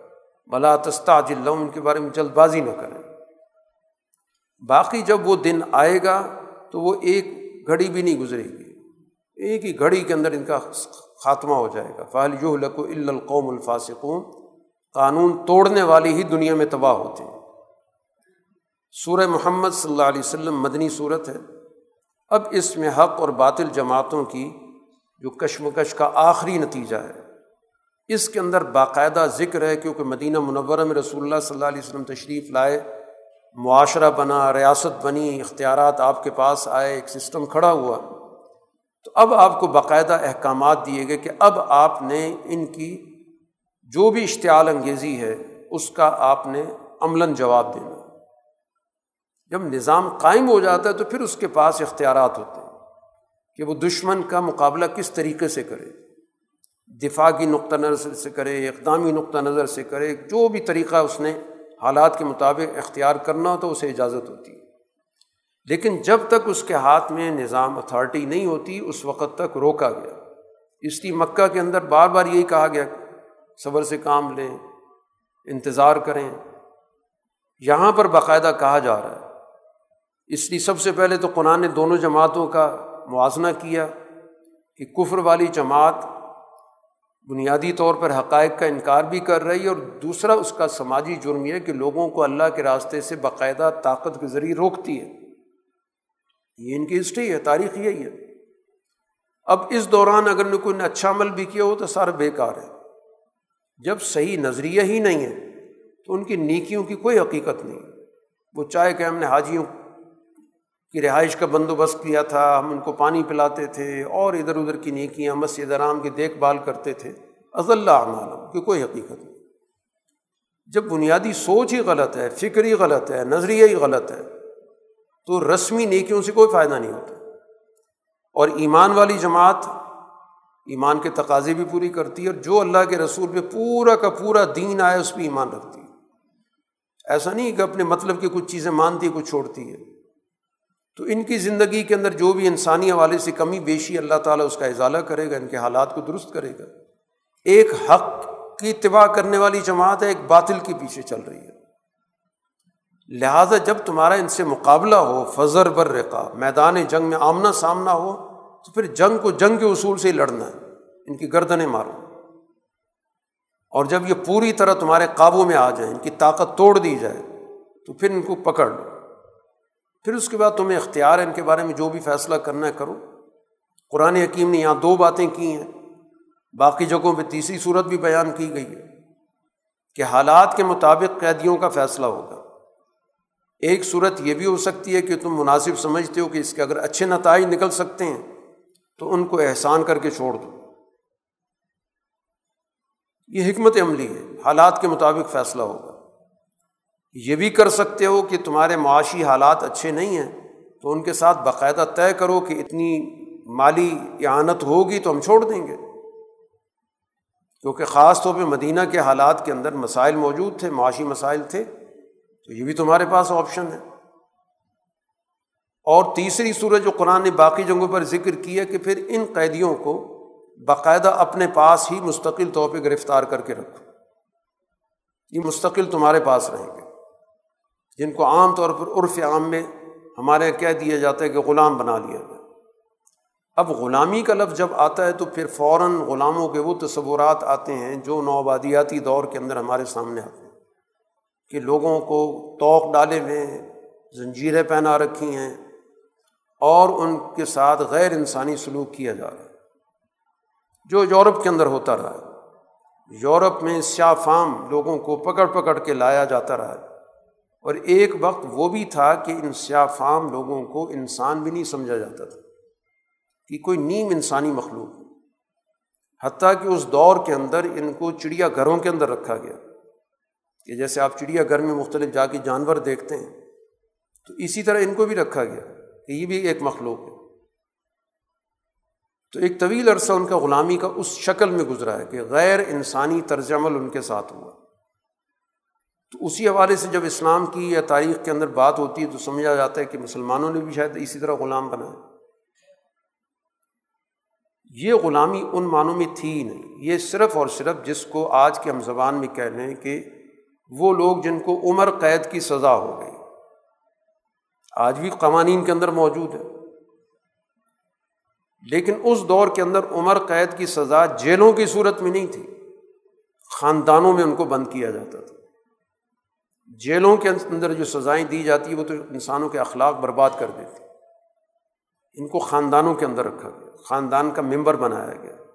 خاندان کے ذمہ دار کو پابند کر دیا گیا کہ جس طرح تم باقی اپنے خاندان کے لوگوں کی دیکھ بھال کر رہے ہو، بالکل اسی طرح اس کی کرنی وہی کھلاؤ جو خود کھاتے ہو، وہی پہناؤ جو خود پہنتے ہو۔ ان پر اتنا کام کا بوجھ نہ ڈالو، یہ کر نہ سکے۔ اگر کوئی مشکل کام بتانا ہے، ہاتھ بٹاؤ صرف ان کے پاس اختیار نہیں ہے۔ وہ مکمل طور پر اختیارات ان کے ان کے مالک کے پاس ہوتے ہیں۔ لیکن انسانی حقوق میں وہ بالکل برابر ہے۔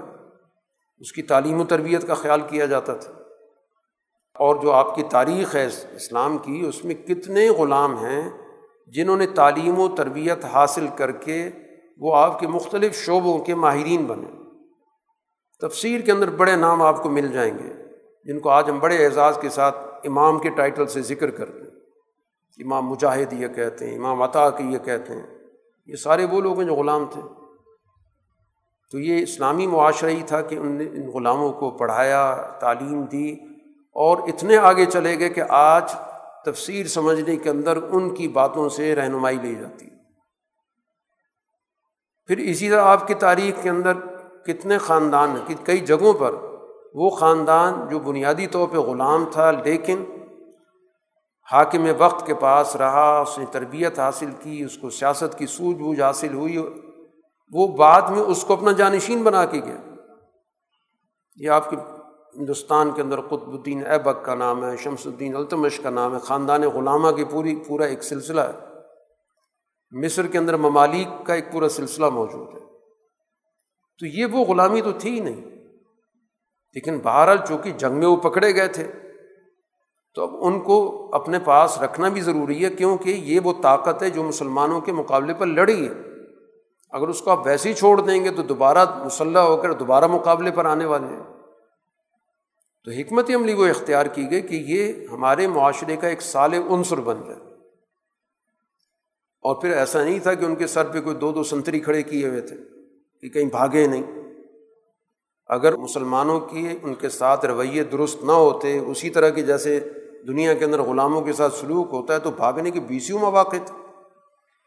نہ اس دور کے اندر کوئی بارڈر ہوتا تھا، نہ کوئی پولیس ہوتی تھی، نہ اس طرح کی فوج ہوتی تھی، نہ اس طرح کے لوگ ہوتے تھے۔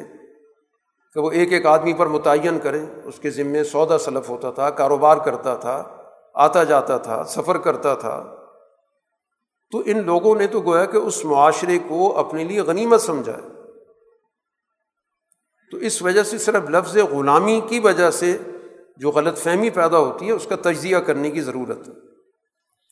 بہر القرآن حکیم یہاں پر اس بات کو ذکر کر رہا ہے کہ یہ اللہ تعالیٰ نے اس دنیا کے اندر یہ کشمکش یہ اپنے قوانین کے اندر رکھی ولو یشا اللہ لن تصر امن اگر اللہ چاہتا ہے تو براہ راست بھی ان سے نمٹ سکتا تھا۔ اللہ ان پہ کوئی مصیبت ڈال دیتا، کوئی عذاب ڈال دیتا۔ لیکن نہیں، اللہ نے دنیا کا نظام رکھا ولاکل لیب بعض حکم بعض ایک دوسرے کی طرف رکھتا ہے۔ یہ کشمکش اللہ تعالیٰ نے خود اس دنیا کے اندر رکھی ہے۔ حق اور باطل کی آپس میں کشمکش ہوتی ہے۔ اور اگر حق واقعتاً واضح ہے، منظم ہے، تو وہ یقیناً کامیاب ہوگا۔ اور اگر ناکامی ہو رہی ہے اس جماعت کو، تو وہ اپنے جائزہ لے کمزوری کہاں پر ہے؟ اس کے نظریے کے اندر کمزوری ہے، اس کی سوچ کے اندر کمزوری ہے، اس کی حکمت عملی کے اندر کمزوری ہے، اس کے نظم و ضبط کے اندر کمزوری ہے، کہاں پر ہے؟ کیونکہ دنیا کے اندر تو ظاہر ہے اسی اصول کے تحت قومی اٹھتی بھی ہیں اور قومی گرتی بھی ہیں۔ اللہ تعالیٰ کی طرف سے کہا جا رہا ہے کہ یہ جو اللہ کے راستے میں شہید ہو جائیں گے، تو ان کو اللہ تعالیٰ نے ان کا بڑا مقام ذکر کیا ان کی کوئی بھی جد وجہد ضائع نہیں ہوگی۔ ٹھیک ہے، زندگی تو ان کی چلی گئی۔ لیکن جو ان کی جد وجہد اللہ کے یہاں وہ محفوظ ہے، جو بھی کمزوری ہے اللہ تعالیٰ اس کو دور کرے گا۔ وجود خلوحم الجنت عرفہ لہم اللہ تعالیٰ ان کو جنت میں داخل کرے گا اور وہ جنت جس کا اس نے تعارف کرا دیا۔ جو دنیا کے اندر اس جنت کی جو نعمتیں ان سے مانوس ہو گیا ہے، اس دنیا کے اندر اللہ تعالیٰ نے جس جماعت کو غلبے کی نعمت سے آشنا کیا ہے تو ظاہر قیامت کے روز اس کو اسی طرح کا اقتدار، اسی طرح کا اختیار دیا جائے گا۔ اگر ایک آدمی دنیا میں اس نعمت سے مانوس ہی نہیں ہے، وہ جانتا ہی نہیں کہ یہ بھی نعمت ہے، تو اس کو آخرت میں وہ نعمت دے بھی دی جائے تو اسے کیا سمجھ میں آئے گی کہ یہ کیا نعمت ہے؟ تو اس لیے اس دنیا کے اندر بھی غلبے کا تصور دیا گیا۔ ان تنسر اللہ ینسر کم تم اللہ کی دین کی مدد کرو گے، اللہ تمہاری مدد کرے گا، تمہارے پاؤں جما دے گا۔ باقی جو مقابل ہے، اس کو قرآن نے کہہ دیا کہ فتح صلی اللہ منہ کے بل گریں گے۔ اور دنیا کے اندر نظام دیکھ لیں، تاریخ کا مطالعہ کر لیں کہ پچھلے لوگوں کا کیا انجام ہوا ہے۔ دمر اللہ علیہ اللہ تعالیٰ نے ان کی بے کنی کر دی۔ قرآن حکیم انعامات کا ذکر کرتا ہے اور ان انعامات کا آخرت کے حوالے سے جو قرآن حکیم نے اس کا پورا منظر ذکر کیا۔ سب سے پہلے تو قرآن نے موازنہ کیا کہ ایک وہ جماعت ہے جو سچے واضح راستے پر ہے، بجینہ پر ہے، بالکل واضح ہے۔ جس میں کسی قسم کا کوئی جھول نہیں، کوئی ابہام نہیں، جس کے پیچھے ایک عقلی، نقلی دلیل موجود ہے۔ اور اس کے مقابلے پر دوسری جماعت وہ ہے جس کی نظر میں اچھائی اور برائی کا امتیاز ہی ختم ہو گیا۔ وہ برائی کو خوبصورت سمجھ رہی ہے۔ اس کی نظر کے اندر برائی بڑی عمدہ ہو گئی ہے۔ اس کا اندر سوچ اس کی بالکل الٹ گئی ہے۔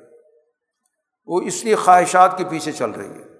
مفادات کی زندگی بسر کر رہی ہے۔ دونوں جماعتیں برابر تو نہیں ہو سکتی۔ ایمان والی جماعت، متقی جماعت، اس کو مختلف قسم کے اللہ تعالیٰ کی طرف سے انعامات ہیں۔ ایک بہت ہی عمدہ قسم کا پانی، جس میں کسی قسم کی کوئی سڑان نہیں ہے۔ دودھ، جس میں کس کا کبھی ذائقہ تبدیل نہیں ہوگا۔ اسی طرح بہت ہی انسان کو لذت دینے والی جو مشروب ہے، شراب ہے، وہ اس کو دی جائے گی۔ بہت ہی صاف شفاف قسم کے وہاں پر شہد کی نہریں ہوں گی۔ تو یہ سارے جیسے جیسے انسان کے نوعی تقاضے ہیں، جیسے جیسے اعمال ہیں انہیں اعمال کو وہاں پر یہ شکلیں دی گئی۔ قرآن حکیم جنت کی نعمتوں کا جو ذکر کرتا ہے، یہ نعمتیں اصل میں وہی ہیں جو انسان نے دنیا میں کردار ادا کیا۔ اب جہاں مانوی چیزیں ہمیں نظر نہیں آتی، لیکن ہر عمل کی شکل ہے۔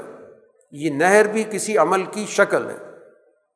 جیسے ہم بار بار سنتے ہیں کہ رسول اللہ صلی اللہ علیہ وسلم نے فرمایا کہ یہ سبحان اللہ الحمد للہ جس کو ہم تیسرا کلمہ کہتے اس کو پڑھو گے تو ایک درخت لگ جائے گا۔ اس کا مطلب یہ جو نیکی ہے، یہ درخت کی صورت میں۔ تو یہ جتنی بھی نیکیاں ہیں، یہ اعمال کی شکلیں ہیں۔ چاہے کوئی نہر ہے، کوئی درخت ہے، کوئی سایہ ہے، جو بھی کوئی پھل ہے، جو کچھ بھی قرآن نے ذکر کیا۔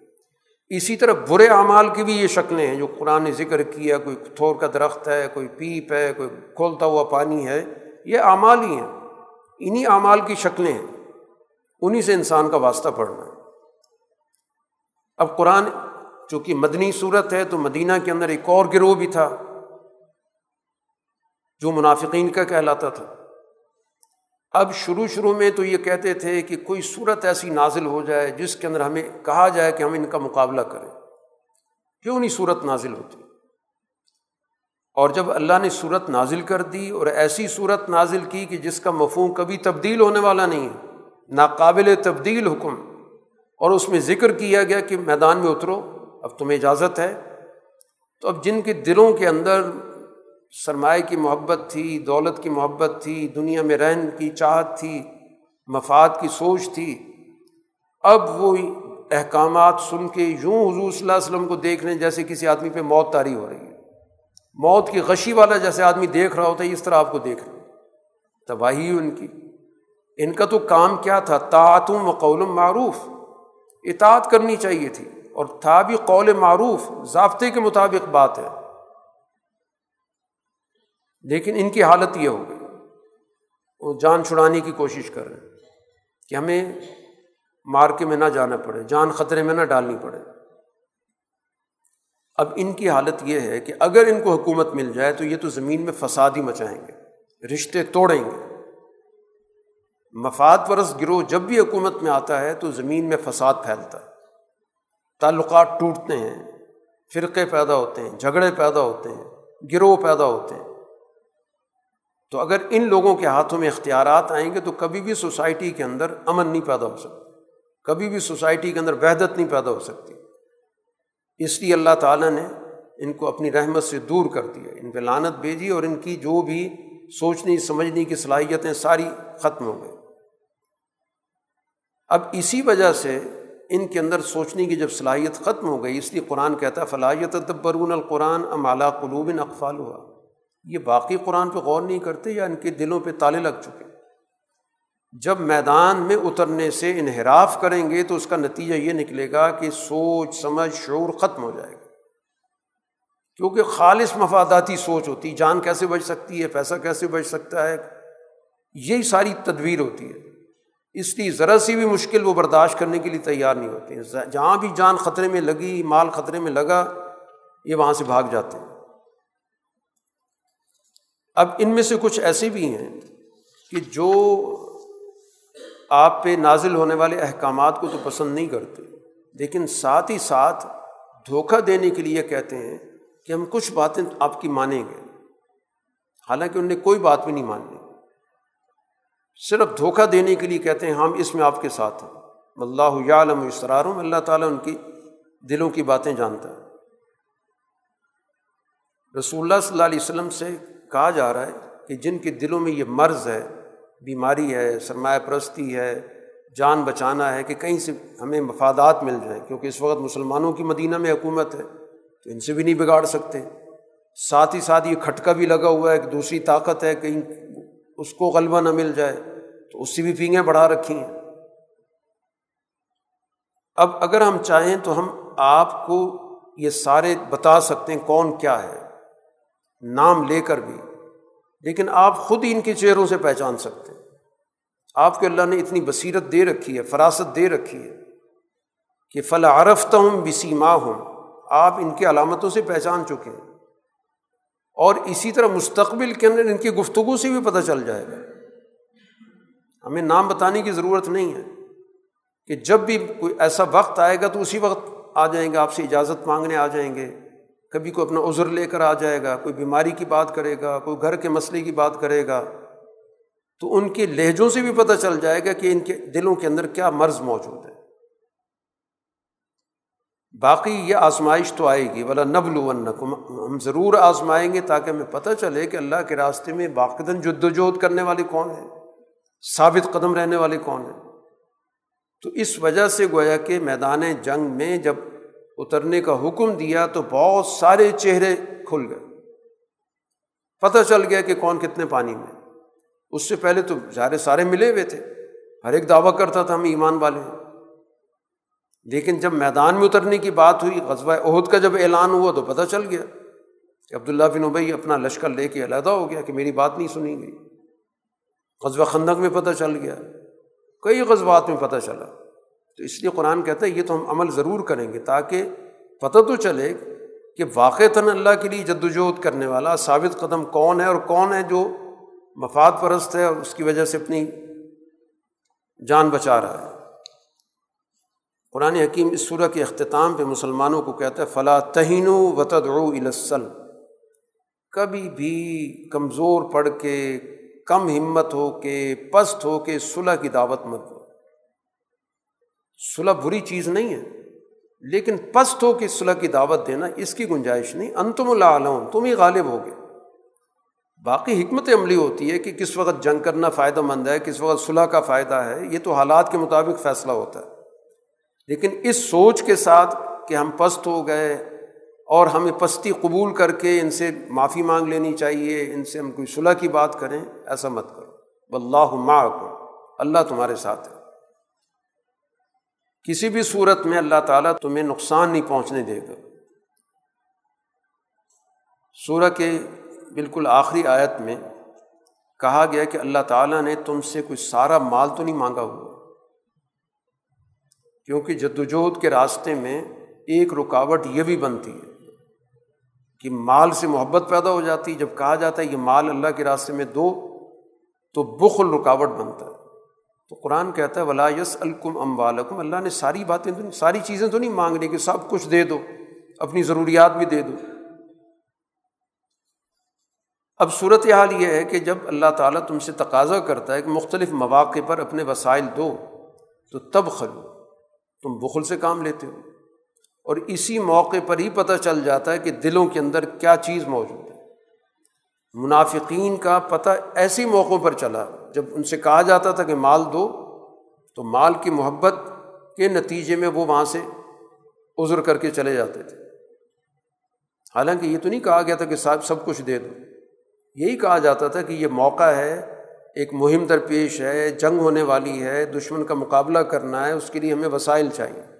یہی اعلان ہوتا تھا۔ اب ان کو دعوت دی جا رہی لطن فقوفی صبیر اللہ لیکن انہیں میں وہ لوگ ہیں کہ جو بخل کا مظاہرہ کرتے نہیں دینا چاہتے۔